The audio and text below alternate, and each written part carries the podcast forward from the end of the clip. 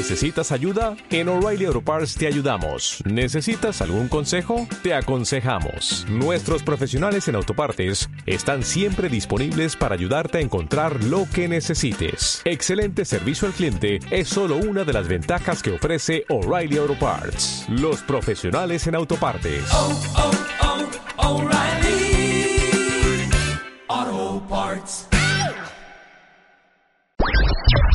Estéreo 1, siempre contigo. Cada uno da lo que recibe. Luego recibe lo que da.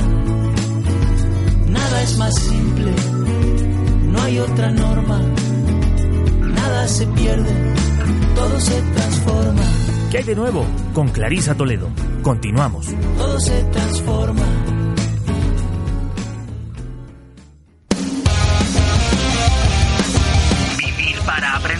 Un universo de conocimientos.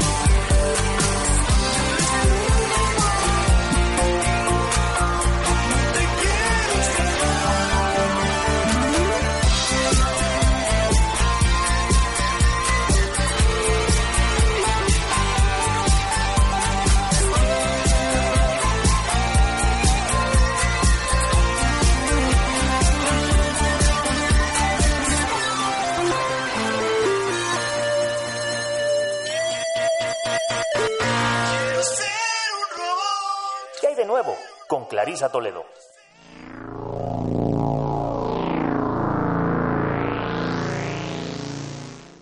Technologic. Technologic. Technologic. Technologic.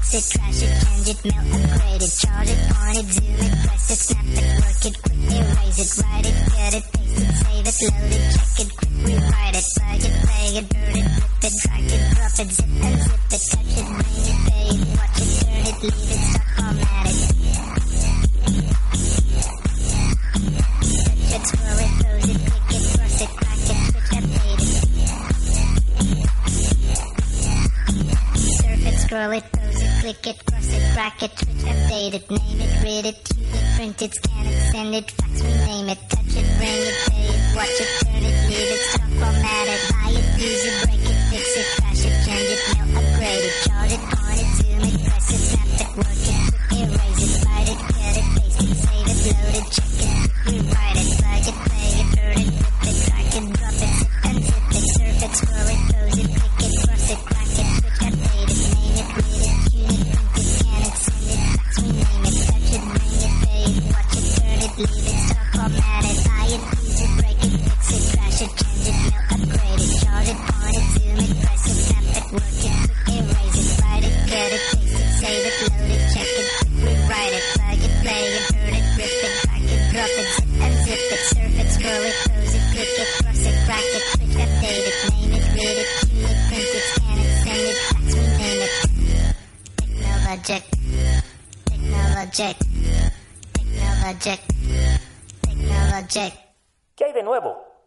Clarisa Toledo.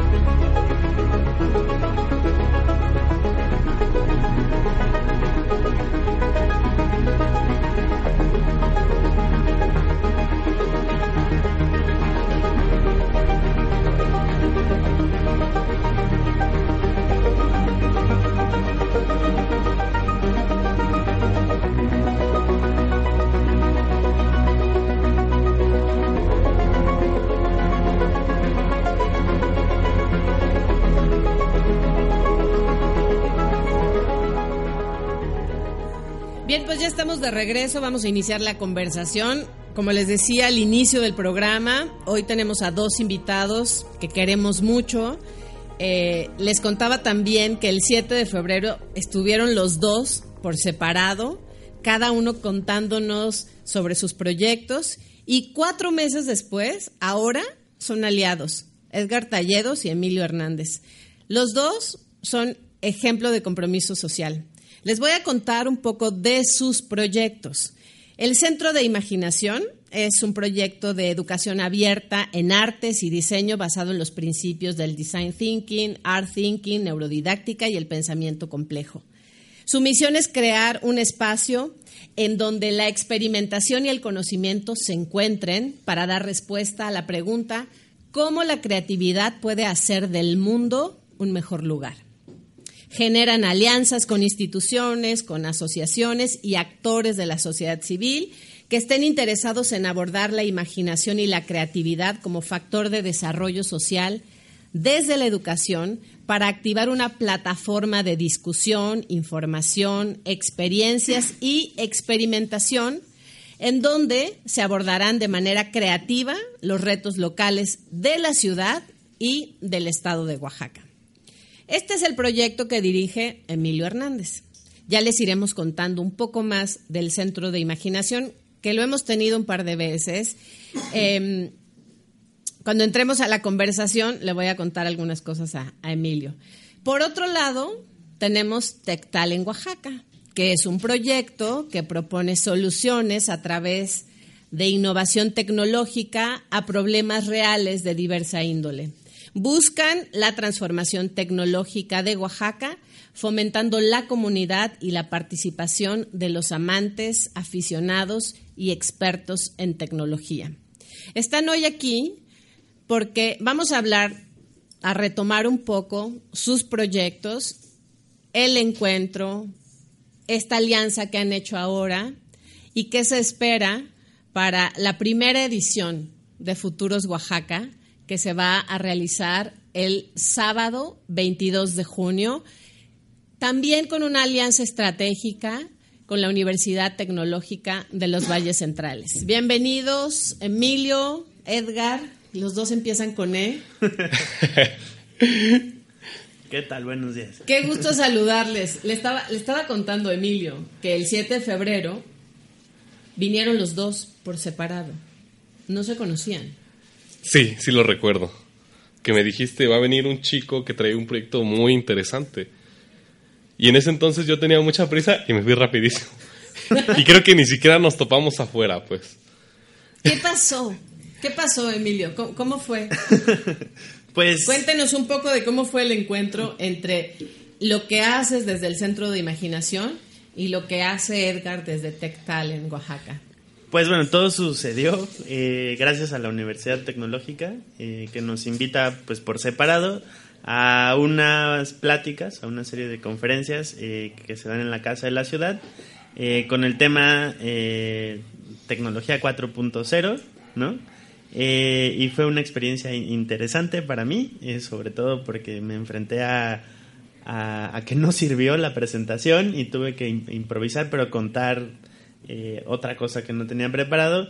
eh, y fue ahí donde conocí a Edgar, ¿no? Me pareció muy interesante su ponencia, pero sobre todo muchas de las cosas que decían, pues a mí me chocaban, ¿no? Sobre todo porque él habla mucho de la tecnología, de resolver problemas con la tecnología. Y yo decía, sí, sí, pero te falta algo, ¿no? O yo eso no lo veo de esa forma, ¿no? Eh, y pues fue que decidí acercarme a él, ¿no? Y platicar y pues descubrimos que hay, pues no son proyectos opuestos, sino más bien proyectos complementarios que buscan lo mismo y llegamos al punto de diferentes formas, ¿no? ¿Qué viste que hacía falta, Emilio, en, en, esta, en este pensar en soluciones exclusivamente tecnológicas a problemas de la ciudad?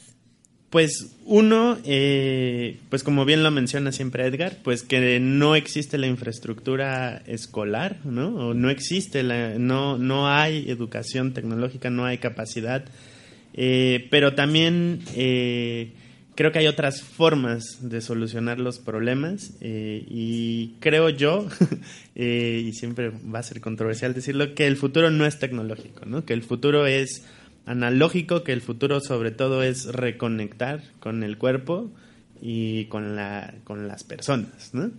Eh, sin embargo, la tecnología está presente en todos lados, ¿no? Eh, nos permite, nos ha permitido avanzar, eh, expandir el conocimiento y pues no podemos negarla, ¿no? Más bien pues acercarnos. ¿Cómo fue tu encuentro? Edgar, ¿cómo, cómo bueno, sucedió? pues ya Emilio contó la primera parte. Fue bastante interesante. Eh, a mí me apasiona mucho encontrar personas que tengan esa pasión y esa ambición por hacer las cosas diferentes. Entonces, sí, ese día de las conferencias eh, con la UT, pues ahí es donde tuve el primer acercamiento con Emilio. Yo no lo conocía. Inclusive, fíjate, por irónico que parezca, ni siquiera había escuchado hablar de él, más que de repente rememoré tantito que tú me habías dicho que iba a venir al programa. Esa fue como que un flashazo, ¿no? Dije, ah, creo que ya escuché de dónde. fue bastante interesante porque yo no había escuchado eso. Porque realmente mi tema, que es tecnología, eh, pues sí nos aislamos un poco. Y yo lo he dicho muchísimo, o sea, las personas que nos dedicamos a esta área somos unos nerds de primera, unos frikis que preferimos estar detrás de una computadora, aislados, eh, no conociendo los problemas realmente que hay en el mundo. Eh, y pues dijimos, no, pues me dice Emilio, pues vamos a reunirnos, ¿no? Le digo, pues vamos a agendar una reunión. Y a mí me, me encantó la, la propuesta que él trae, porque como yo te lo he expresado en otras ocasiones en el programa, eh, pues realmente este proceso de transformación debe de ser desde la raíz. Inclusive me acuerdo que tuve una plática muy interesante contigo, me decías, no Edgar, pero no debes de, de olvidar la parte cultural. Y pues viene Emilio y dice, no, pues la parte creativa, ¿no? Y es donde creo que surgen las cosas chidas acá. En ese tipo de pláticas, en ese tipo de alianzas, en la que parecen cosas totalmente dispares y de repente te das cuenta que todo está relacionado, ¿no? Y Emilio pues es una persona que realmente admiro mucho porque tiene esta visión de que todo está relacionado. Yo sí creo que el futuro es tecnológico. en, Podemos empezar el debate. en el sentido de que todo ya estamos acompañándolo con tecnología. Pero sin embargo, mi preocupación es la deshumanización que puede conllevar eso. Claro. O sea, muy La claramente... desconexión con el ser humano. Eh, fíjate que Albert Einstein tiene un texto bastante interesante que es Mensaje en la cápsula del tiempo. Y habla precisamente sobre ese peligro. El peligro en que el ser humano ya se deshumanice totalmente. Y dice, pues lo dejo a la posteridad, ¿no? Que lo resuelva. Ya estamos aquí. Yo no me meto en ese problema y lo dejo a la posteridad. Y precisamente esa conferencia sobre Industria 4.0 que tuve la, el gran privilegio de dar, este, hablo sobre esta parte de la lucha entre la libertad total de una tecnología como es la inteligencia artificial o regular esa tecnología. Pero creo que Emilio tocó un punto fundamental que es cómo hacemos que el ser humano realmente no se deshumanice. Y yo creo que ahí está la solución, ¿eh?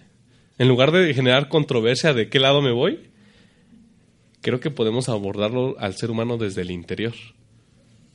Pues esta alianza que ustedes han hecho me parece que sobre todo resulta de beneficio para Oaxaca. Reunir estos talentos, estas visiones que tienen del futuro y trabajar con los niños que tanto decimos que son el futuro ¿no? de nuestro país, el futuro de Oaxaca. Eh, estamos muy curiosas de ver cuál va a ser ese resultado. Hablaba por separado con ustedes un día con Emilio.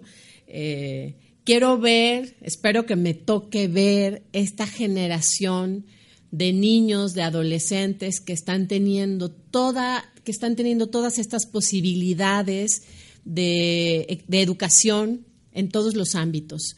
Eh, en las artes, en, la literatura, cuando vemos los talleres que hay, cuando vemos también estos acompañamientos desde Textalent o desde el Centro de Imaginación. Yo quiero ver esta, esta generación de niños, de jóvenes que se están nutriendo de esta manera con lo que cada uno hace desde sus lugares, desde Textalen y desde el Centro de Imaginación. Vamos a hacer una pausa y regresamos. Vamos a seguir conversando con Emilio Hernández, con Edgar Talledos, sobre Futuros Oaxaca.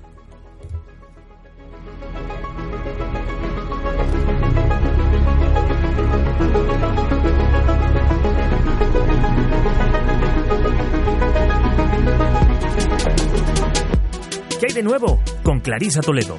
Volvemos en un momento.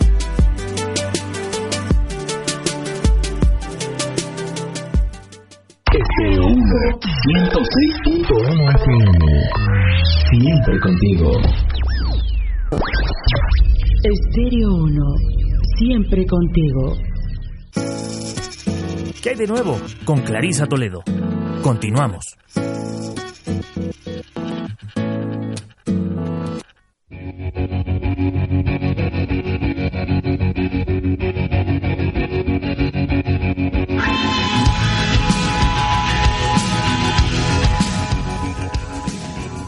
Estamos de regreso. Voy a contarles un poco quién es Emilio Hernández y quién es Edgar Talledos y después vamos a dejarlos a ellos que nos cuenten un poco de sus proyectos antes de entrar de lleno a Futuros Oaxaca.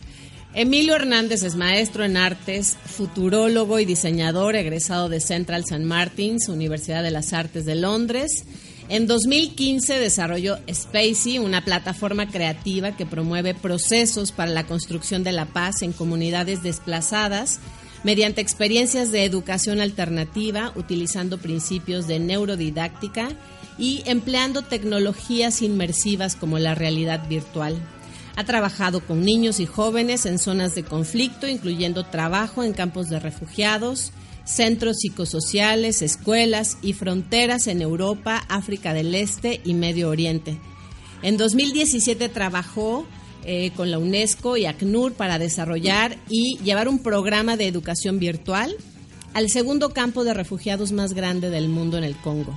También impartió un taller de realidad virtual y percepción en el Tate Modern Switch House en Londres y participó como ponente en el Sahara Sparks. Actualmente está investigando cómo la configuración del espacio afecta la identidad del individuo y desarrollando un modelo educativo basado en procesos de imaginación para fomentar la emergencia de sistemas de innovación en diferentes contextos sociales. Está interesado en el futuro de la educación y la creación de redes que promuevan procesos para la construcción y mantenimiento de la paz, la búsqueda de cambios sociales positivos y la difusión del conocimiento. Edgar Talledos estudió física en la UNAM es desarrollador de software, de web, aplicaciones móviles y sistemas complejos por pasión y convicción. Es experto en marketing digital y transformación digital con el uso de inteligencia artificial y metodología inbound marketing. Es fundador y director de Aleph Zero Estudio Digital, exdirector de marketing de Biotech encargado del Departamento de Marketing de Fuck Up Nights Oaxaca y director de Edgar Talledos Transformación Digital. Edgar es el coordinador de la iniciativa TechTal en Oaxaca junto con Startup México, que busca promover el desarrollo económico del Estado a través del uso de tecnologías de la información modernas. Activista de software libre, desde hace seis años colabora con el Festival Latinoamericano de Software Libre. Es experto en inteligencia artificial, chatbots, marketing digital, apasionado de las tecnologías modernas, la literatura clásica y la ciencia ficción. Estos son nuestros invitados de hoy y quiero que cada uno nos cuente de cómo ha ido, porque he hablado con los dos, hemos, hemos conversado con los dos cuando estos proyectos eran eh, una idea y estaban eh, empezando. Estamos hablando de hace cinco o seis meses. ¿Qué ha pasado en estos cinco o seis meses? Y aquí va lo que te iba a decir al inicio del programa. Alguien me preguntaba, yo quiero darle seguimiento a ese proyecto del Centro de Imaginación. Quiero saber cómo va a ir haciendo todo eso que dijo que va a hacer. Cuéntamelo, Edgar. Eh, Emilio. Sí, bueno, pues eh, creo que sí, ha cambiado muchísimo desde lo que escribí, lo que planteé, lo que he presentado y lo que día a día es, ¿no? Eh, y bueno, pero antes creo que sí hay eh, que retomarse, que no ha perdido su esencia, porque está basado pues justamente en los principios del pensamiento complejo, y de la teoría del conocimiento y nos habla de tres valores que creo que son importantes hablar y que siempre en mis talleres, en mis clases es lo que comparto y es la idea de la complejidad, la incertidumbre y la relatividad.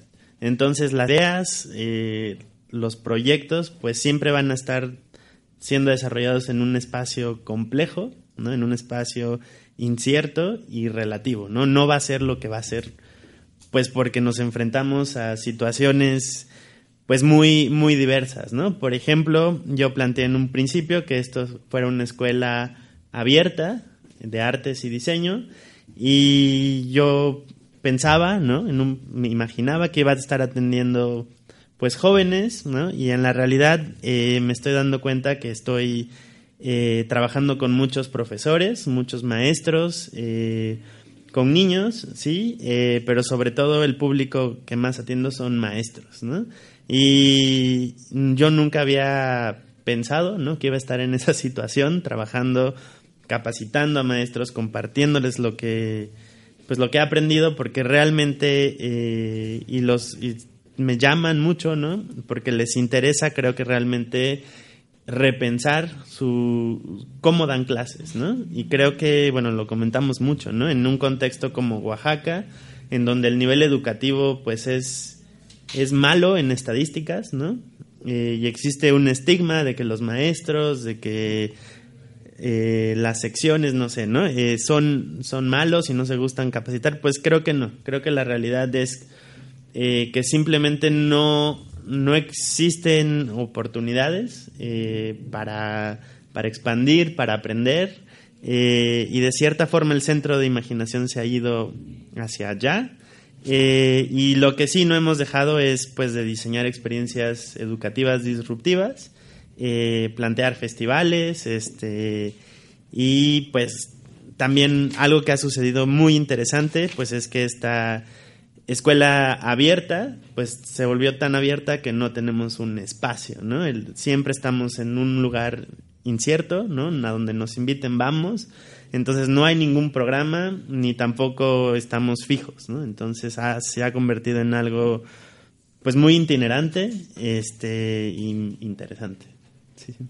¿Qué han encontrado los maestros que se han acercado al centro de imaginación? ¿Qué están buscando los maestros?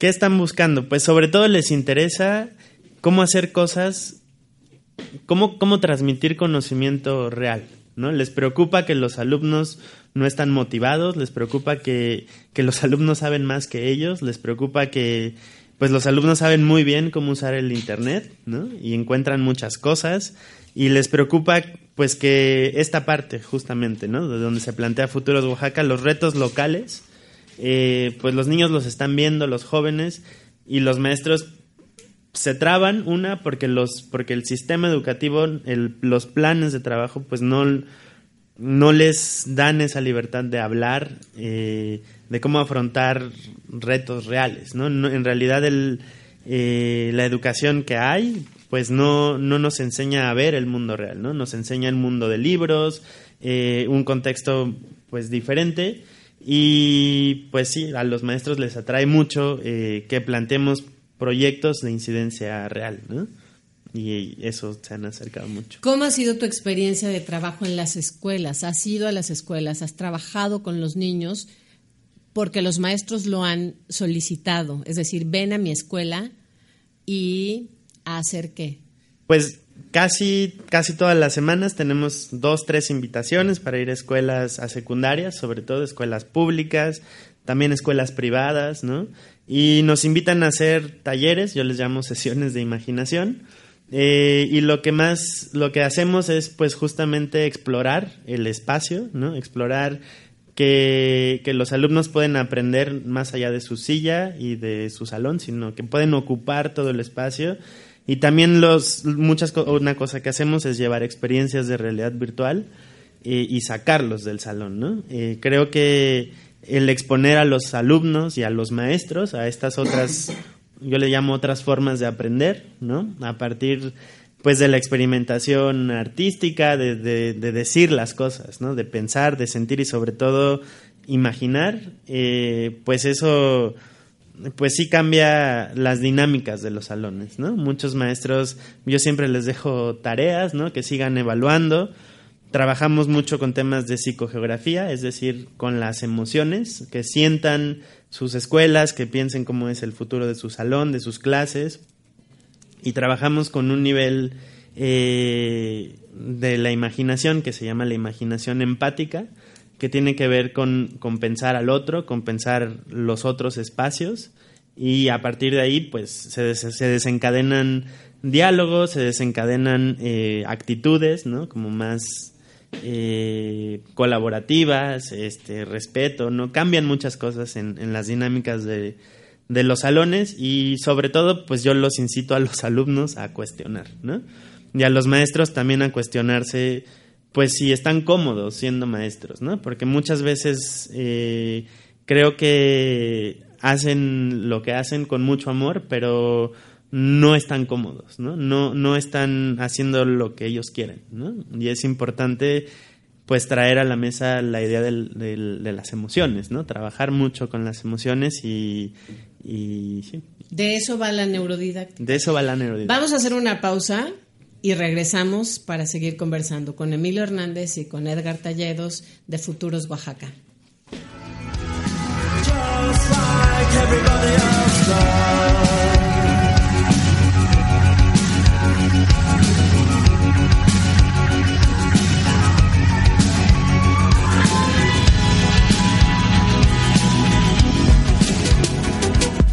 ¿Qué hay de nuevo? Con Clarisa Toledo. Volvemos en un momento.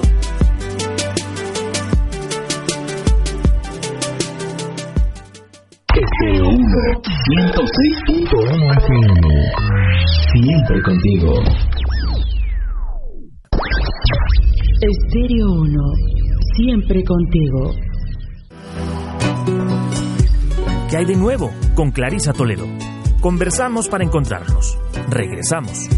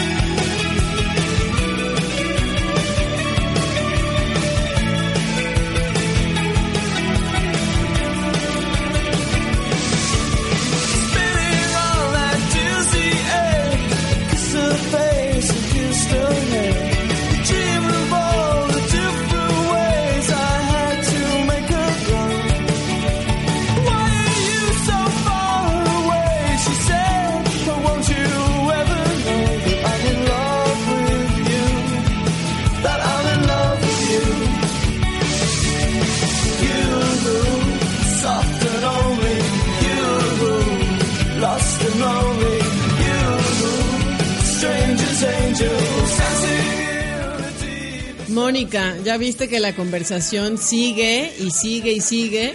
Entonces, em, en una de, en, en uno de esos cortes nos subes el micro y seguimos hablando. Bueno, antes de irnos al corte, Emilio nos contaba un poco de cómo se ha ido transformando la idea que tenía del centro de imaginación, aunque en esencia no ha cambiado. Sigue siendo eh, lo Sí. mismo. Eh, y una de las cosas que yo te pedía fuera del aire es que nos explicaras eh, qué son, cuando vas a las escuelas, dices, "Tiene- tenemos experiencias de realidad virtual. Eh, hablas de psicogeografía que tiene que ver con imaginar ese lugar en el que estamos, que te- la escuela o la casa o la ciudad misma. Eh, un poco sobre la- las experiencias de realidad virtual. ¿Qué sucede? Sí, bueno, pues creo que el tema realmente con el que trabajamos son las narrativas, ¿no? Las narrativas que es la idea del imaginario colectivo, que son estas, eh, pues, historias y se relaciona mucho con los sentimientos, ¿no? Lo que pensamos de un lugar, la relación que tenemos con un espacio, con un compañero, y en el contexto del salón, pues es enorme, ¿no? La- las narrativas que suceden en el imaginario colectivo ¿Qué te has encontrado? pues, ¿qué nos hemos encontrado? Pues, eh, pues con muchas narrativas muy similares, no importa la escuela, ¿no? O el contexto, pues que no les gusta estudiar, ¿no? A los alumnos, que no les gustan las tareas, ¿no? Eh, y creo que eso es algo que no ponemos atención porque justamente, pues los maestros están imaginando una clase totalmente diferente y no conectan con que los chavitos tienen 14, 15 años y están imaginando otras cosas, ¿no? Están pensando justamente pues en, en otras cosas y aprenden de otros lados, ¿no? Lo que yo siempre les digo es que el aprendizaje se da no solamente en el salón, sino se da siempre, ¿no? Porque aprender, pues, es activar la mente, ¿no? Es el acto de pensar, eh, y entonces estás aprendiendo todo momento, ¿no? No es solamente, bueno, abrimos el libro y empezamos a aprender, ¿no? Y entonces, pues tiene que ver mucho las narrativas que el maestro trae, ¿no? Los, los sentimientos y cómo, cómo se relaciona él, ¿no? El, el, maestro o el que comparte, ¿no? Más, no, no lo llamemos maestro, ¿no? Y pues la idea de la realidad virtual, pues es justamente, eh, no sé cómo definirla, pero justamente es un, es la tecnología que nos ayuda a, pues funciona a través de celulares, ¿no? Son videos eh, en formato 360 grados eh, y que nos transporta de cierta forma a otros lugares, a otras narrativas, a otras personas.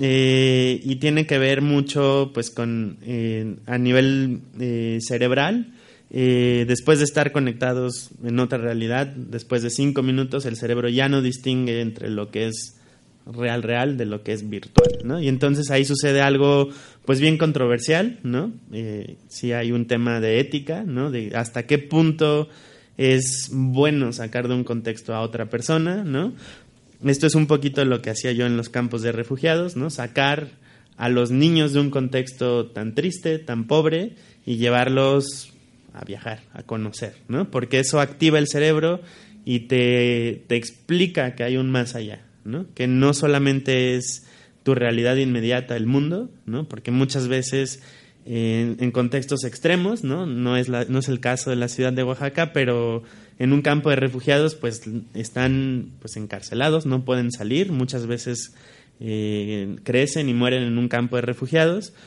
y entonces pues nunca conocen que hay algo más, nunca conocen eh, pues que hay otras formas de vestir, que hay otras formas de ser, ¿no?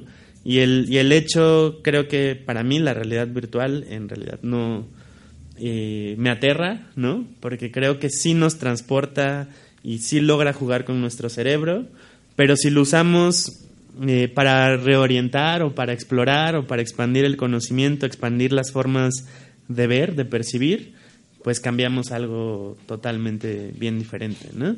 Por ejemplo, alguna experiencia que podemos ver es un... ¿Qué es ser un... Eh, no sé, un, una planta, ¿no? ¿Cómo, ¿Cómo es ser un árbol, ¿no? Y los procesos, ¿no? Y entonces, pues no te mueves, pero estás viendo todo lo que sucede, ¿no? Y de cierta forma se activa eh, lo que los filósofos de la imaginación llaman la imaginación somática y empezamos a aprender pues con los sentidos, con las emociones, ¿no? Eh, y, y sí logra pues eh, cambiar los patrones de la mente, ¿no? La realidad virtual eh, en otros contextos de marketing pues se ha, se ha visto que es muy buena para la gente que quiere donar, ¿no? Eh, puedes hacerlos llorar, puedes hacerlos reír, puedes hacerlos sentir miedo, ¿no? En realidad es pues jugar con la percepción eh, y sí es eh, controversial, pero también en un contexto de educación pues amplía las formas de entender el mundo. Y, bueno, este como comercial, pues el, el sábado, que es el, festival Futuros Oaxaca, eh, tenemos unos invitados muy especiales que son, se llama Move Lab, ellos organizan el Festival Internacional de Realidad Virtual eh, de la Ciudad de México, que es el festival de realidad virtual más importante de Latinoamérica y vienen a compartirnos pues toda una selección de experiencias, ¿no? Para justamente eh, contarnos en una charla qué es la realidad virtual ¿no?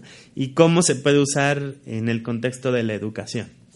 Eh, cómo no solamente es una herramienta de entretenimiento, sino es algo, pues, eh, una herramienta para pensar. ¿no?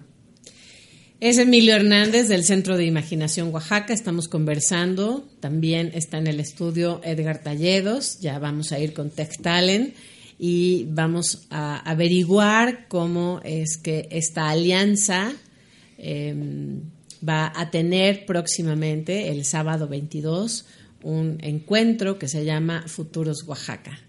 Hacemos una pausa y regresamos.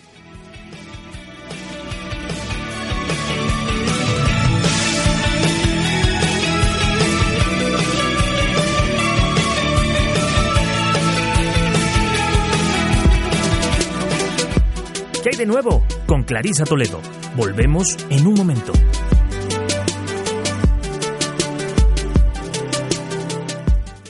FM 106.1 FM. Siempre contigo. Estéreo 1. Siempre contigo. La conversación, el arte perdido. ¿Qué hay de nuevo? Con Clarisa Toledo. Ya estamos de vuelta.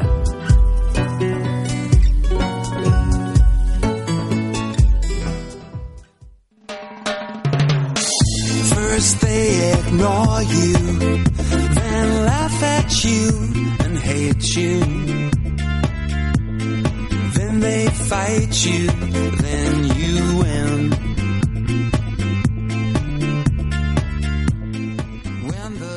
Bien, pues están en el estudio Edgar Talledos y Emilio Hernández de eh, Tectal en Oaxaca y del Centro de Imaginación. Estamos conversando sobre estos dos proyectos.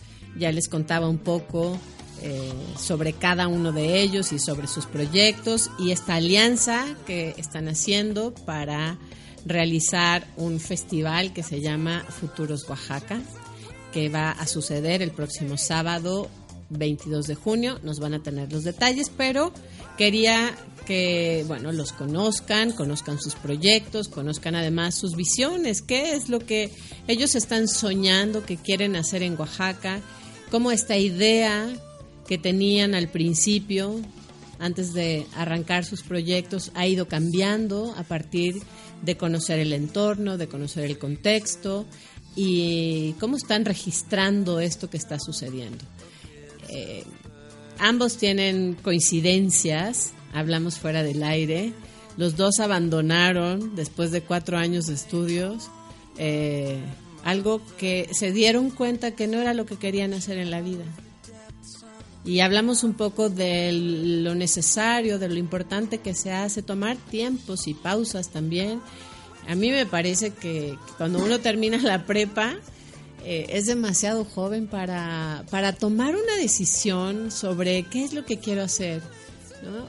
Pero hay una prisa, hay una prisa y, hay un, parece que hay un, hay un esquema como tiene que ser. Ustedes lo siguieron y después de cuatro años se dieron cuenta, quiero abandonar. Y tú acabas de decir una cosa, Edgar, eh, es la decisión más importante que has tomado en tu vida. Y la mejor decisión. La mejor decisión. La mejor decisión. Cuéntanos un poco. Cuéntanos un poco de ti. Bueno, yo siempre he sido un chico muy rebelde, muy irreverente. Desde pequeño, travieso. Mi madre ha sufrido unos dolores de cabeza impresionantes. Cuando yo decido irme a la UNAM, lo hago solo. O sea, yo agarré y un día me fui a hacer el examen a la Ciudad de México. Aproveché una serie de conferencias que yo daba, de hecho, en, en la UAP, pues tuve un año. Y dije, ah, pues le dije a mi mamá, ¿sabes qué? Me voy tres días al Istmo a dar unas conferencias. Y que me voy a la Ciudad de México a hacer mi examen. Regreso, quedo y me voy solo. Y cuando estoy ahí le digo a mi mamá, aquí estoy, me voy, voy a estudiar.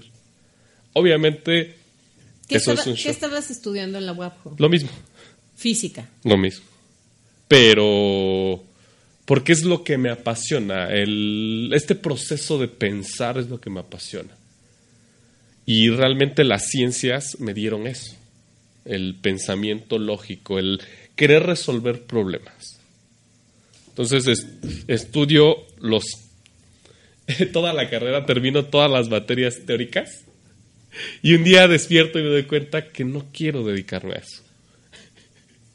Pero así, así de la nada. Y, digo, no, pues ya, no me quiero dedicar a eso y yo no me voy a dedicar a algo que no quiero porque sería demasiado infeliz. Y no quiero ser infeliz. Y tomo la decisión, así, tomo la decisión, me regreso y me empiezo a dedicar a lo que me apasiona, que son las tecnologías. Pero en ese transcurso me di cuenta que lo más importante realmente era que yo estuviera bien conmigo mismo. Por eso en el corte te digo, es la decisión más importante y la mejor decisión que he tomado, porque tuve el valor de decir yo quiero hacer algo por mí. No quiero hacer algo por seguir un esquema, no quiero hacer algo ni siquiera porque mis padres se sientan orgullosos de mí, ni porque mi familia, ni porque nadie. Yo lo quiero hacer por mí. Y te enfrentas, eh, es una guerra con la sociedad, con la familia y contigo mismo, porque te enfrentas a tantos pensamientos y dices, las, ¿lo estaré haciendo bien? ¿La estaré regando? Pero créeme que es lo más satisfactorio que puedes encontrar. Emilio, ¿te pasó algo parecido? Sí, bastante parecido. Pues eh, sí, yo era un chico de, de excelencia, ¿no? Salí de la prepa con un super promedio, ¿no? Eh, y entré a la escuela que quería, ¿no? A la carrera que quería y además este, empecé a estudiar dos carreras porque, pues porque podía, ¿no? Y después de cuatro años, pues me veo súper frustrado y digo, no, no, justo, ¿no? ¿no? No soy feliz, ¿no? Estoy haciendo algo que no quiero eh, y pues uno se empieza a autosabotear, ¿no? Empiezas a, pues a, a odiar lo que te gustaba, ¿no? Y sí, pues igual a los cuatro años, igual pues trueno y me salgo de, de la escuela, ¿no? Donde estaba. sí, sí. ¿Y te fuiste a estudiar? Y después, pues sí, volví a, a repensar, a repensarme, ¿Qué ¿no? pasa en esa pausa, en ese lapso, cuando Pues- te das cuenta de esto, esto no quiero, pero que sí quiero? Pues algo que es padrísimo o mm, un poco aterrador también, pues es tener la experiencia de reprobar a los 21 años por primera vez en tu vida, ¿no? Eh, eso es como un, un shock que es como, "What? ¿Qué, qué es esto, no? ¿Qué, qué, qué, hago, no? Y entonces, pues, se te derrumba la narrativa de quién eres, ¿no? Y ahora cómo voy a ver a mis amigos, ¿no? Si ellos saben que yo voy a ser actuario, administrador y que tengo un sueño y que toda la vida les he contado esa historia, ¿no? Pero realmente no, ¿no? Y lo más importante, pues, es que reconectas, ¿no? Creo que es un espacio en el que dices, ouch, al fin ya no tengo nada que hacer. Y es bien padre, ¿no? Reconectar y sobre todo, eh, yo agradezco que tengo un, un, pues unos padres que me apoyan, ¿no? Y que es, eso es realmente, creo, ¿no? El sustento, la libertad de, pues que te impulsan a hacer lo que quieras, ¿no? Muchas veces o muchos amigos yo he visto pues que, que no lo pudieron hacer, ¿no? Que ahora me ven y me dicen, ouch, ¿no? Si yo hubiera podido también me, me salía, pero tenía que responder a mis padres, ¿no? Tenía que responder a una narrativa que alguien me implantó. A una expectativa que tienen de ti. Y, y a veces, bueno, a unos pactos familiares de tu abuelo era médico, tu padre es médico, tú tienes que ser médico. Sí. Sin explorar, sin averiguar si eso te hace feliz o preguntarte, ¿realmente yo quiero, quiero ser médico? ¿Quiero hacer esto? no? No hay esa posibilidad. Ustedes abren un poco y comparten eso con los jóvenes. Sí, siempre, sobre todo, bueno, en este semestre me tocó ser maestro en una prepa, ¿no? Y yo les decía al final, ¿no? Pues no estudien, ¿no? En- entre broma y consejo de verdad, ¿no? Como dense chance un año, dos años o más, ¿no? Como no se forcen a, a- a estudiar algo que ni saben qué que se no hace. están seguros si quieren. Sí, o no saben qué se hace con eso, ¿no? Eh, y también, pues, algo que hacemos siempre o de los valores que promovemos es eh, falla, ¿no? Eh, equivócate, está bien, ¿no? Empoderamos el error como una forma de aprender, ¿no? Reflexiona a partir de ahí, no quiere decir como qué bueno que fallaste y sigue fallando, no. Ser un fracasado no va por ahí, sino más bien pues reflexiona a partir del error, ¿no? Es un, es un freno y es un, una, tienes que preguntarte para qué estoy fallando siempre, ¿no? No por qué fallé, ¿no? Creo que es eso. Bien, volviendo después de esta pausa para conocerlos un poco, saber quiénes son, cómo han ido tomando decisiones en, su, en, en- en sus vidas y cómo ahora están encabezando proyectos que tienen que ver también con la libertad, con la creatividad, con, con el acto de pensar, de desarrollar, eh, la empatía. Se, se juntan para hacer un festival que se llama Futuros Oaxaca. Pero antes de entrar a Futuros Oaxaca, a mí me gustaría, Edgar, que tú nos contaras un poco sobre esta plática que diste en, en la biblioteca Nestrosa, La en la casa, en la casa de la ciudad, la biblioteca Nestrosa que comparten el edificio, eh, invitados ambos por la Universidad Tecnológica de los Valles Centrales para hablar de industria cu- 4.0. Y fuera del aire le decía, bueno, a ver, es Internet 4.0, web 4.0, revolución 4.0. A ver, explícanos un poco para que podamos entender. Bueno, el término surge por las revoluciones industriales. Como te explicaba en el corte, la primera revolución industrial, que es el surgimiento de la máquina de vapor. La segunda revolución industrial, que es la producción en serie. La tercera, la automatización de esa producción en serie. Y la cuarta revolución industrial, que por cuestiones semánticas le pusieron y se va bonito, Industria 4.0, es la utilización de la inteligencia artificial. Eh, eso facilitó mucho las cosas porque no solamente es inteligencia artificial, pero a mí sí me gustaría centrarme sobre eso, porque es realidad aumentada, realidad virtual, Internet de las Cosas, robótica, procesos industrializados por máquinas. Todo esto eh, son tecnologías que si lo analizamos muy de cerca, empiezan a tener su relevancia a través del surgimiento de las máquinas autónomas, que es la inteligencia artificial, que es el predecesor. Eh, digamos, en contexto es eso. Aclarando un poco el término, ¿no? Es eso. Y pues tuve la, la oportunidad de dar una conferencia donde conocí a Emilio, cuyo título de la conferencia era Industria 4.0, la revolución que lo está cambiando todo, retos y oportunidades. Y a mí me gusta en particular muchísimo esa conferencia porque se pone sobre la mesa el planteamiento de la máquina versus el ser humano. ¿Por qué? Porque realmente yo que estoy metido en este mundo de desarrollo de máquinas inteligentes, te puedes dar cuenta del potencial gigantesco que tiene. Tan gigantesco que es como un arma de doble filo. Y creo que no ha existido un arma de doble filo en la historia de la humanidad tan sutil y tan peligrosa como la inteligencia artificial. Y que puede beneficiar a la vez tanto y a la vez perjudicar mucho. sí, es bastante sorprendente el tema, es muy interesante porque pone un dilema. Y es, creo que a lo que se refiere Emilio cuando habla de la realidad virtual como algo aterrador. ¿Cómo pueden cambiar los contextos a través de esta tecnología? Eh, les ponía un ejemplo, los teléfonos celulares ya tienen inteligencia artificial. Eh, al- algunos no entendemos, ¿no? Decimos, ah, no, pues la cámara logra que salgan las fotos más bonitas. No, es decir, em, quiero que le mandes un mensaje a Mónica Palomino y le digas que voy a llegar 10 minutos tarde. Por ejemplo, ¿no? Eh, que son los asistentes de voz, entienden, pueden procesar el lenguaje natural. Pero eso no es lo más aterrador. Sí, hay cosas más. lo más aterrador y creo que lo más importante en esta época es la capacidad de predecir. ¿Qué es lo que hacía la ciencia? O sea, la ciencia realmente arroja teorías que nos permiten predecir ciertos fenómenos. Y esos fenómenos, cuando los estudiamos, nos damos cuenta que podemos replicarlos de manera artificial y hemos creado un montón de máquinas a través de eso.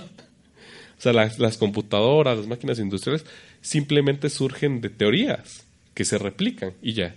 Ahora imagínate que no tenemos una teoría que replique, sino tenemos un, un ente que aprende eso y que automáticamente empieza a hacerlo. Empieza a aprender por su propia cuenta. Vamos a ponerlo entre comillas. El potencial que tiene eso eh, augura un cambio de mentalidad totalmente en el ser humano. Ya Emilio lo decía, aunado a las revoluciones industriales hay un cambio de pensamiento. O sea, toda revolución tecnológica, digámoslo así, trajo un cambio de pensamiento. Y creo que no solamente las revoluciones tecnológicas, todo cambio en los procesos productivos Sí. trae consigo un cambio de pensamiento. Ahora estamos viviendo una época en la que a veces yo observo que hay mucha carencia de empatía. no nos fijamos realmente en el otro, eh, vivimos aislados del mundo, solamente con nuestro teléfono y ya.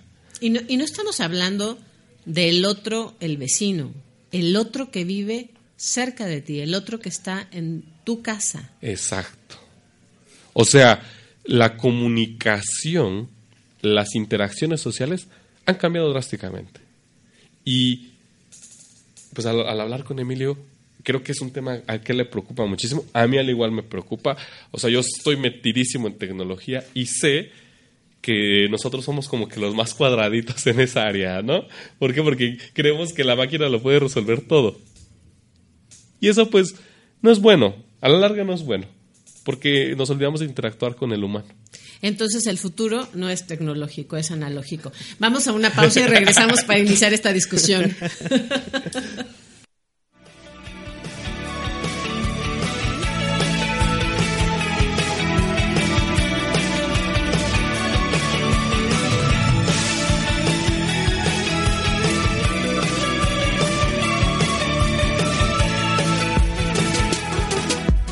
de nuevo? Con Clarisa Toledo. Volvemos en un momento.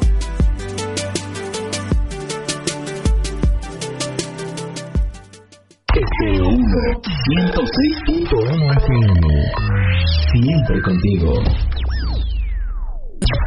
Estéreo 1, siempre contigo. Cada uno da lo que recibe. Luego recibe lo que da. Nada es más simple. No hay otra norma. Nada se pierde. Todo se transforma. ¿Qué hay de nuevo? Con Clarisa Toledo. Continuamos. Todo se transforma.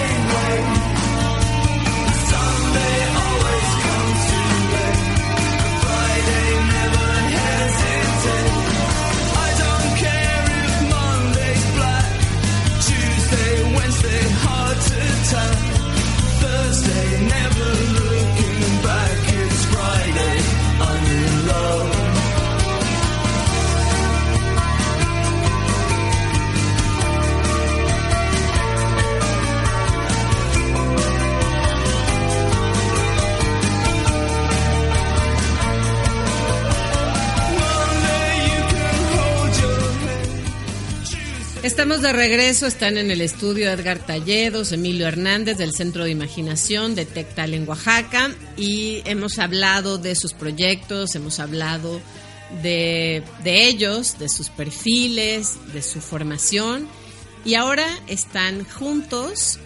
eh, se conocieron gracias a una invitación que les hizo la Universidad Tecnológica de los Valles Centrales a compartir sus experiencias y al escucharse el uno al otro entendieron que querían hacer algo juntos para que eh, desde la trinchera de cada uno pudiera complementar lo que hace el otro. Y así surgió la idea de hacer Futuros Oaxaca, que es un encuentro que tiene por objetivo reunir a actores locales que actualmente abren caminos en áreas como el arte, la cultura, la educación, la tecnología y la innovación, pensando siempre en tener una mejor sociedad. Futuros Oaxaca se va a llevar a cabo este sábado 22 de junio y aquí tenemos todos los detalles. Cuéntenos quién dice yo. Bueno, creo que primero, primero quiero contextualizar un poco. Eh, nuestra preocupación es cómo lograr realmente una transformación en el Estado. Y creo que aquí coincidimos los tres que se puede lograr, pero integrando partes fundamentales como son la educación, creatividad y cultura y tecnología. Entonces, un día me reúno con Alfonso, eh, él es coordinador de TICS y mecatrónica en la UTBCO, y me dice, ¿sabes qué? Hay que hacer algo. Y de repente, pues yo ya había tenido una reunión con Emilio y le digo, pues fíjate que Emilio Hernández de Centro de Imaginación tiene una propuesta bastante interesante. ¿Qué te parece si unimos esfuerzos y en lugar de hacer algo por separado que nos divida, porque hay que ser bien conscientes de eso, pensamos que si yo hago algo de tecnología, estoy totalmente aislado. No tiene nada que ver con el arte, con la Exacto. creatividad. Y no es cierto, y no es cierto eso. Entonces decidimos unir esfuerzos para traer este evento y lo fundamental, lo fundamental es responder una pregunta. Y creo que sobre esa pregunta van a salir cosas súper interesantes. Vamos a tener un foro en el que, pues aquí Clarisa va a moderar ese foro súper interesante. Eh, talleres, Me estoy enterando, Mónica. talleres y unos, unos pequeños este, serie de conferencias que van a ser en el formato de Tech Talks. Porque queremos dar algo. O sea, realmente nuestro objetivo, nuestro objetivo es generar conciencia. Es que despertemos. eh, por ejemplo, pues tú ya conociste a, a los niños de Inviértete, que están haciendo cosas aquí súper chidas. Y queremos que haya más niños, queremos que haya más profesores, queremos que haya más actores importantes en el Estado que digan, wow, se pueden hacer las cosas y se pueden hacer sin división. Se pueden hacer unidos y creo que coincidimos todos que si colaboramos juntos, realmente sí vamos a lograr que esto funcione.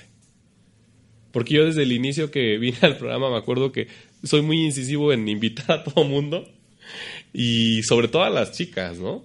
Que nos ha faltado como que ese poder de convocatoria con las chicas.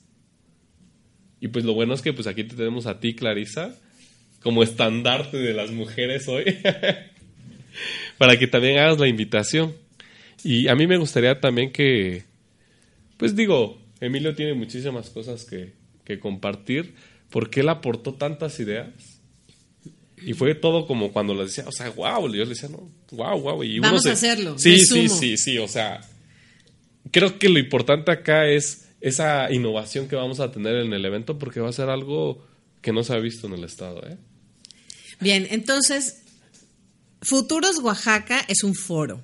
Es un foro en donde se va a hablar sobre la educación del futuro, ¿cierto? Sí, cierto. Esa es una, Es una de las cosas que es una de las cosas que va a Sí, suceder. en realidad el evento se llama FO 4.0.1.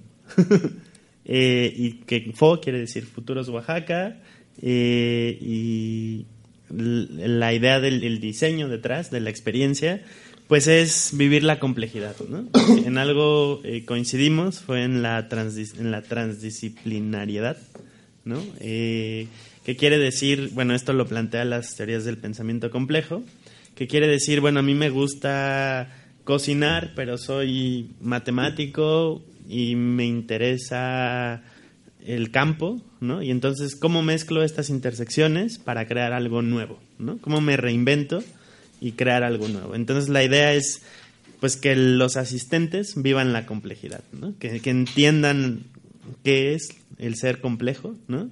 Y que, pues, entren y sea un espacio que, pues por un lado tienes a alguien hablándote de tecnología, pero por el otro lado tienes la oportunidad, no sé, puede ser de meditar, ¿no? O por el otro lado tienes la posibilidad de hablar con un filósofo, con un artista, ¿no? Y que te van a, pues justo a, abrir la mente, ¿no? Eh, en realidad creemos que este es el formato de las escuelas del futuro, ¿no? Nuevamente eh, recaemos en eso, ¿no? En que pues los pilares para construir eh, la educación o transformar Oaxaca pues es a través de experiencias educativas, de replantear un nuevo sistema, un nuevo modelo de educación que tiene que ver eh, pues con vivir la complejidad, ¿no? Abrazarla, entenderla y la incertidumbre, ¿no? También por eso no, no contamos mucho de qué, de qué va a pasar, los horarios, ¿no? Es la idea de una escuela abierta y que muchas veces rompe, ¿no? La otra vez hablábamos de qué tan complicado es eh, pues decirle a un papá que confíe en una escuela abierta, en donde no hay un programa, ¿no? En donde no hay nada. es justamente un espacio para imaginar y conectar. Eso es.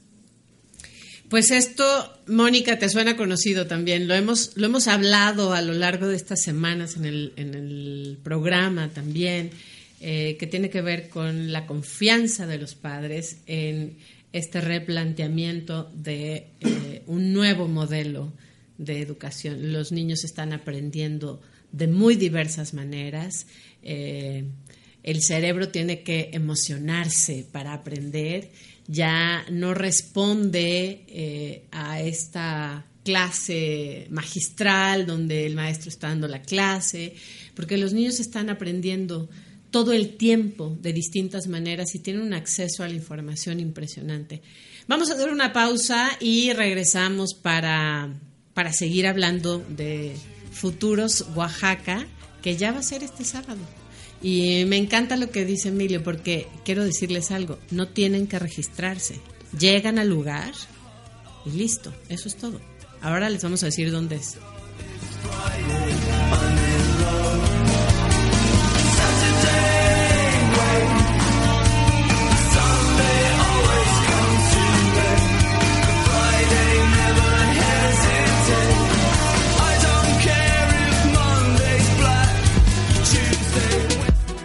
De nuevo? Con Clarisa Toledo.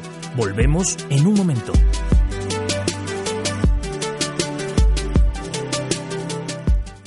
Estéreo 1, 106.1 FM. Siempre contigo. Estéreo 1, siempre contigo. ¿Qué hay de nuevo? Con Clarisa Toledo. Continuamos.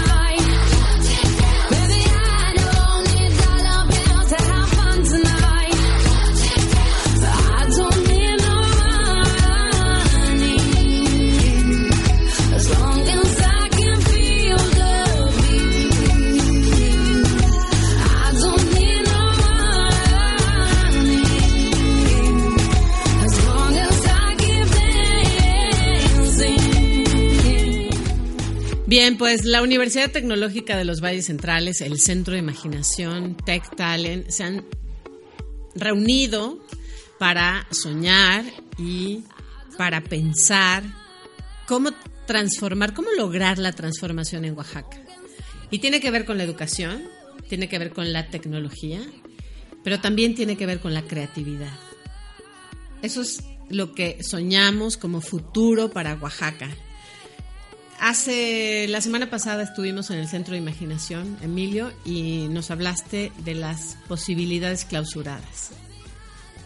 Hay que desclausurarlas. ¿Qué tenemos que hacer?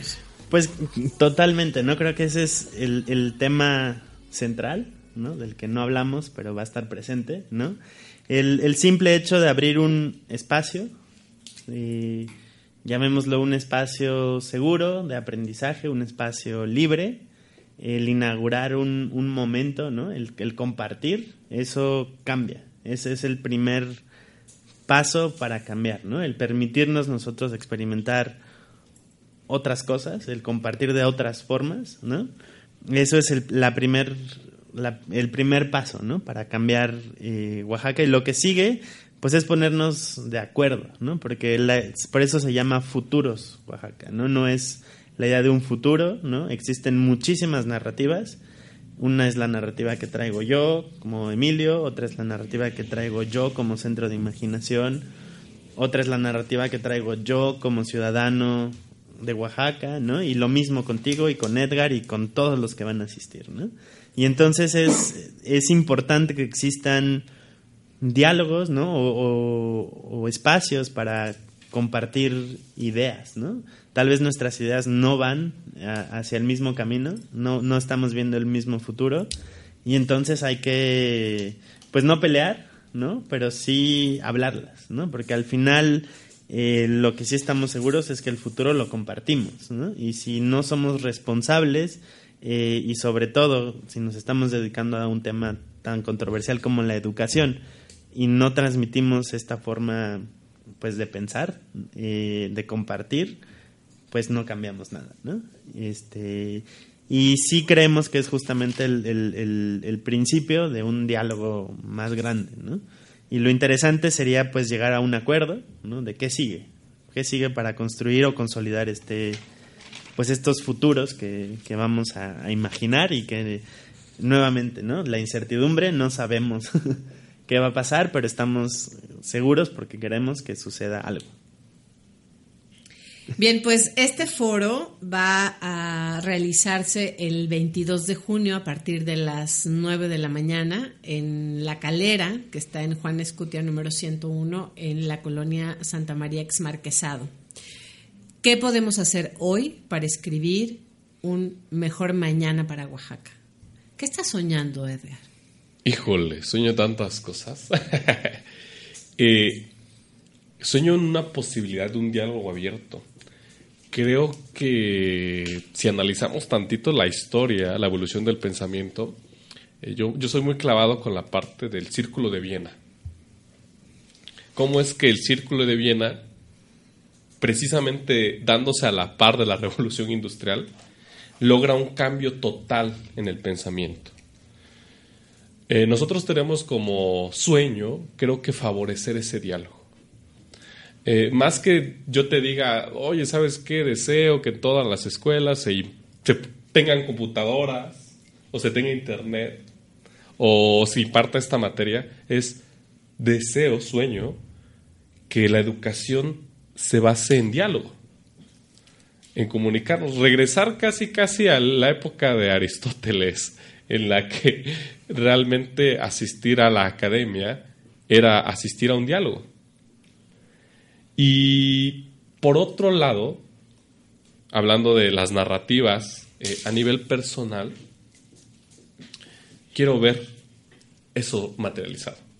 O sea, quiero ver los sueños, quiero que los más jóvenes empiecen a contaminarse como que con este virus, ¿sabes? De querer soñar, de querer innovar, de querer hacer las cosas diferentes, empezando por resolver los problemas que tenemos en el Estado.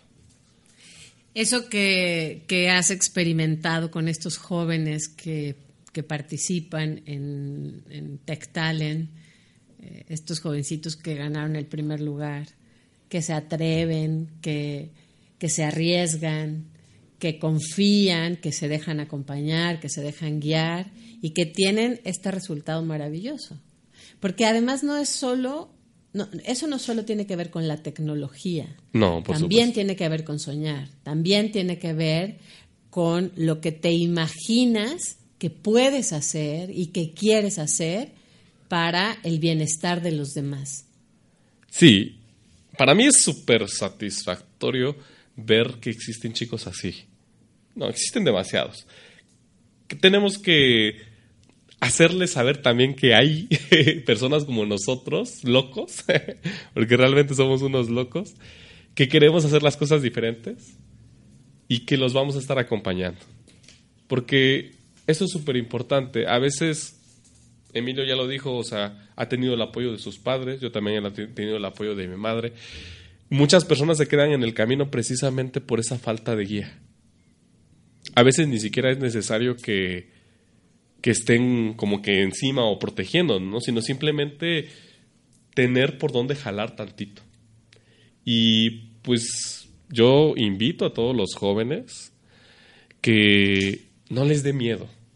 No les dé miedo pensar, no les dé miedo imaginar, salirse de los contextos que nos han implantado desde pequeños. La sociedad, nuestros padres, que tengan esa libertad de soñar y de querer hacer realidad sus sueños. Bien, pues se abre un espacio de diálogo. Se abre un espacio de diálogo seguro, libre, para aprender, para que este aprendizaje que está ahí siempre a disposición de los jóvenes y estas posibilidades clausuradas se eh, desclausuren, aunque suene como un trabalenguas. Esta es una gran oportunidad para quienes quieran ir, para quienes estén interesados en ir. Está abierta la posibilidad de asistir a este foro, eh, que es Futuros Oaxaca 4.0. Sí. Punto uno, que va, que va a suceder este sábado a partir de las 9 de la mañana. Eh, además del foro, habrá conferencias, habrá talleres. eh, aunque Emilio no nos quiera contar muy bien el programa, porque está basado en justo en la teoría de la incertidumbre. Entonces uno va a llegar y, y va a dejarse sorprender por lo que ahí ocurra. Creo que también esa es una capacidad que, que estamos perdiendo un poco, Emilio. Queremos tener como todo bajo control. Sí, queremos, creo que algo que pasa es que queremos saber a qué voy a ir, ¿no? Quiero saber este muy clarito a quién voy a ver, quién es. Y, y bueno, sí es, sí es importante, pero también el dejarse sorprender y, ir sin, sin expectativas, ¿no? Creo que eh, si uno fuera hacia la escuela, eh, aprendería muchísimo, ¿no? Realmente seríamos otros, ¿no? Y entonces eso es un poquito lo que queremos eh, transmitir. Sin embargo, sí les podemos contar, ¿no? Que va a haber eh, tanto talleres eh, que involucran tecnología, ¿no? Tenemos, por ejemplo, talleres, un taller que se llama Tecnología para el Bienestar.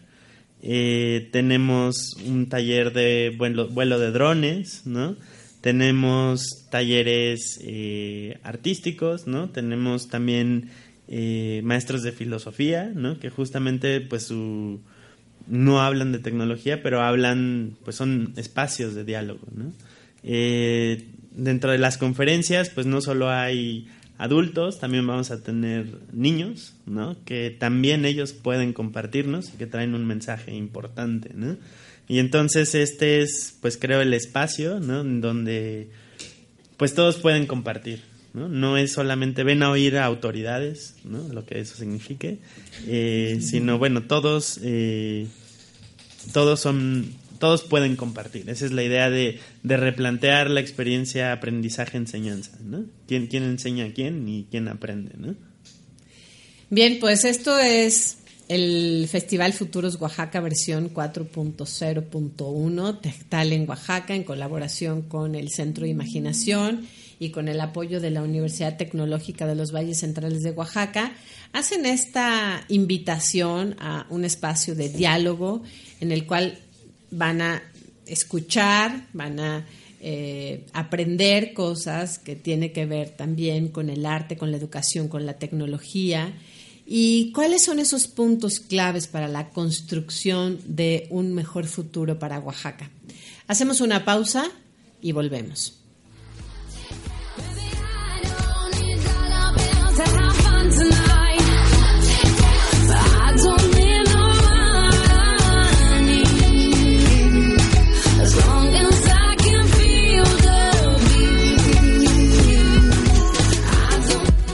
Hay de nuevo? Con Clarisa Toledo. Volvemos en un momento.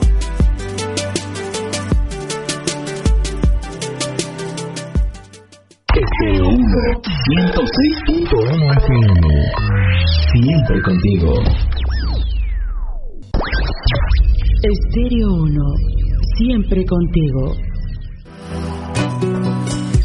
¿Qué hay de nuevo? Con Clarisa Toledo. Conversamos para encontrarnos.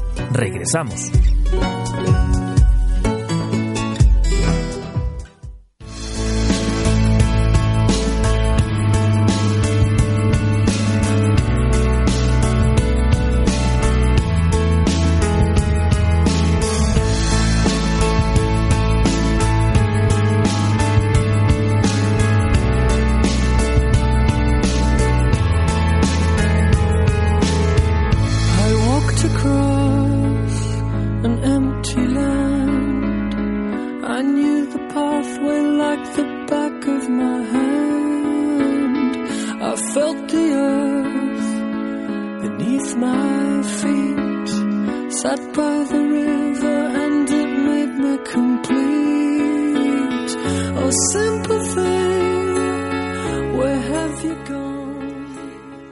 Lo cierto es que me encanta conversar con Emilio, con Edgar, saber en qué andan, eh, visitar sus proyectos, conocer a los niños que, con los que trabajas, eh, a los que acompañas, a los que guías, de los que eres mentor, Edgar.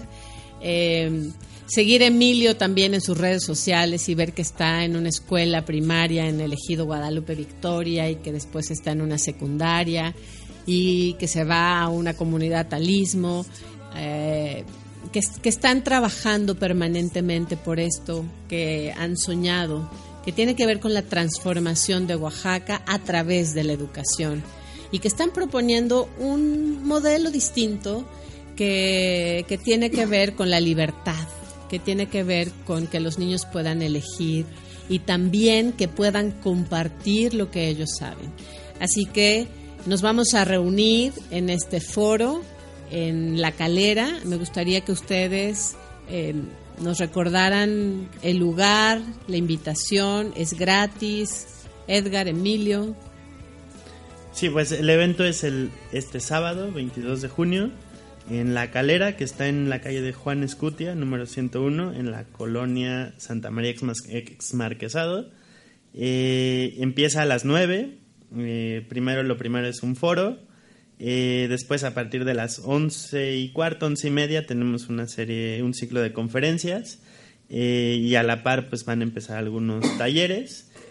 Todo es abierto, es gratuito. Este, tenemos después, más en la tarde, eh, intervenciones artísticas, eh, digitales y pues todo el tiempo vamos a tener a la par el Festival de Realidad Virtual con experiencias pues bastante padres eh, y ya, pues que asistan eh, y que se dejen sorprender. Y yo quiero bueno, hacer una invitación algo extraña, que se den la oportunidad de ser flexibles consigo mismos y de imaginar. Eh, creo que es importantísimo, eh, al menos nosotros lo vemos, como un punto de inflexión. Eh, es, es nuestro sueño ser un punto de inflexión. Queremos que Futuros Oaxaca se convierta en ese punto de inflexión que es necesario para el Estado y que nos muestre que las cosas pueden ser diferentes. Bien, pues yo quiero agradecerles de verdad que, vengan, que se den además este tiempo para comunicar lo que están haciendo, cada uno con, con el Centro de Imaginación, con Tech Talent y hacernos parte también de, de estos sueños. Y los invitamos para hacer arriba el ocio, pero se nos fue el tiempo en la conversación de sus proyectos, de sus experiencias y del foro, que, era lo que, que nos interesaba dar a conocer y compartir con la audiencia. Pero quiero dejar abierta la invitación para que vengan un martes, cada uno por separado, y nos compartan cuáles son sus películas favoritas, sus series de televisión, eh, qué están viendo, qué les ha impactado, qué quieren compartir con los demás. Si quieren hacernos un adelanto, por lo menos de directores o de títulos de pelis o de alguna serie, y luego venir y profundizar sobre... Pues creo que algo interesante es que se relaciona al, al sábado, pues tenemos la selección de cortos eh, del Festival de Realidad Virtual. Y pues no todos son de educación, ¿no? Son experiencias bastante padres, unas son de animación, este y divertidas, ¿no? Es, es, un, es una forma, es un cine muy, muy egoísta, ¿no? Es una experiencia muy personal, pero es también muy padre, ¿no? Experimentar, ver documentales en realidad virtual es otra forma de contarte historias y pues creo que es algo interesante, que no se lo pierdan este y, sábado Y esto lo vamos a poder ver en el, en el, festival, y es gratuito, ¿no? Súper recomendación. Así que si no lo han hecho nunca, esta es una muy buena oportunidad para ver la selección de cortos de realidad virtual. Edgar, nos mandaste una lista súper interesante. súper, súper interesante. Cuéntanos un poco. Bueno, rápidamente, eh, a mí me gusta mucho la animación japonesa. Y pues puse ahí unas pequeñas recomendaciones, empezando De por Miyazaki, el director ¿no? Hayao Miyazaki, que inclusive ya recibió un Oscar con su película El viaje de Shihiro. Pero yo recomiendo que vean todas las películas de ese director. Son realmente exquisitas, esa animación a la vieja escuela. Y resalta un tema que yo soy incisivo de nuevo en eso, que es la mujer. La mayoría de sus personajes son mujeres fuertes, que no vemos en el cine de Hollywood, ¿eh? hay que mencionar. Por un lado, Hayao Miyazaki. Eh, por otro lado, te puse ahí una recomendación este, bastante rara, que es, eh, a mí me gusta mucho el cine bélico, eh, por lo que nos deja, ¿no? Por estar en contacto con esa deshumanización que a veces tenemos. La tumba de las luciérnagas. Es una película sumamente triste, pero que creo que hay un gran aprendizaje detrás de ella. El pianista, igual es una película bastante fuerte. Y La lista de Schindler. Que esas dos últimas de mis películas de cine eh, son prácticamente mis favoritas de cine bélico. Y por una parte, series. Quiero mencionar rapidísimo que es una serie que se llama Psycho Pass, que explora un mundo lleno de inteligencia artificial, en el cual la inteligencia artificial ya decide todo sobre una persona. Desde que nace hasta que se muere decide la inteligencia artificial. Pero eh, se trata de una detective que se encuentra con un sujeto el cual no puede ser juzgado por la inteligencia artificial y comete un homicidio enfrente de esa detective. Y la detective no puede hacer absolutamente nada porque las armas que utilizan califican al sujeto para castigarlo. Puede ser aturdición o inclusive puede ser la muerte. Pero como este cuate tiene un grado de criminalidad cero, entonces asesina a su mejor amiga enfrente de ella y no puede hacer absolutamente nada. Y es algo que se me hace sumamente interesante. Muy ad hoc con todo lo que hemos conversado el día de hoy. Así que eh, esta es la recomendación que hace Edgar Talledos, Psycho Pass. Así que, pues, a verla. Suena muy interesante. El futuro próximo. Muy próximo. Esperemos que no sea así, ¿no? Qué miedo. Qué aterrador también, Emilio. Necesitamos tener esta otra parte esperanzadora que tiene que ver con, con la creatividad, que tiene que ver con el arte, que tiene que ver con la empatía y que tiene que ver con, con todas estas emociones que nos conectan como seres humanos. Sí, sí. Bueno, una película ahí que yo les recomendaría que tienen que ver con viajes a, a otros espacios, a otros lados. Es mi película favorita, Alphaville, de Godard. Eh, una película muy surrealista, pero que habla justamente el explorar un, un- contexto nuevo, ¿no? El, el disrumpir las reglas, ¿no? El, atreverse a lo difícil que es ser otras, otro en un contexto que no conoces, ¿no? También es una película eh, que te hace cuestionar mucho y además, bueno, la fotografía es muy buena, ¿no? Pues ahí están dos recomendaciones y claro que nos dio tiempo de compartir con ustedes en este contexto que hemos estado conversando de las pelis favoritas de nuestros invitados y los documentales, las series que nos invitan a explorar sobre estos temas de los que hemos abordado el día de hoy. Muchísimas gracias Emilio, muchas gracias Edgar. Eh, nos encontramos el sábado. Mónica Palomino, muchísimas gracias en la realización. Gracias Drusila Jerónimo, Janet Santiago. Yo soy Clarisa Toledo. Mañana nos encontramos aquí en punto de las 10 de la mañana.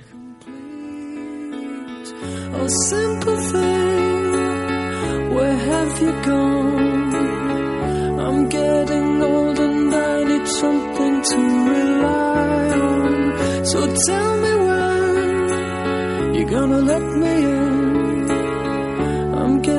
And I need somewhere to begin.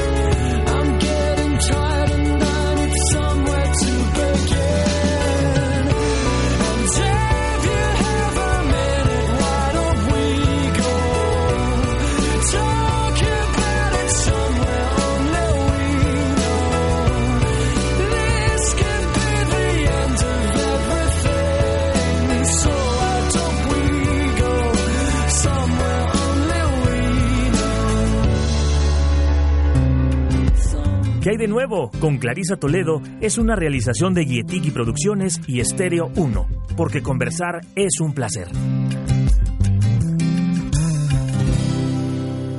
XHEDI, Estéreo 1, 106.1 FM, transmitiendo desde Oaxaca de Juárez, Oaxaca.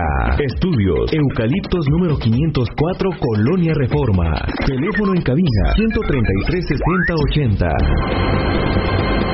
Una estación del grupo FM Radio. Estéreo 1, 106.1 FM. Siempre contigo.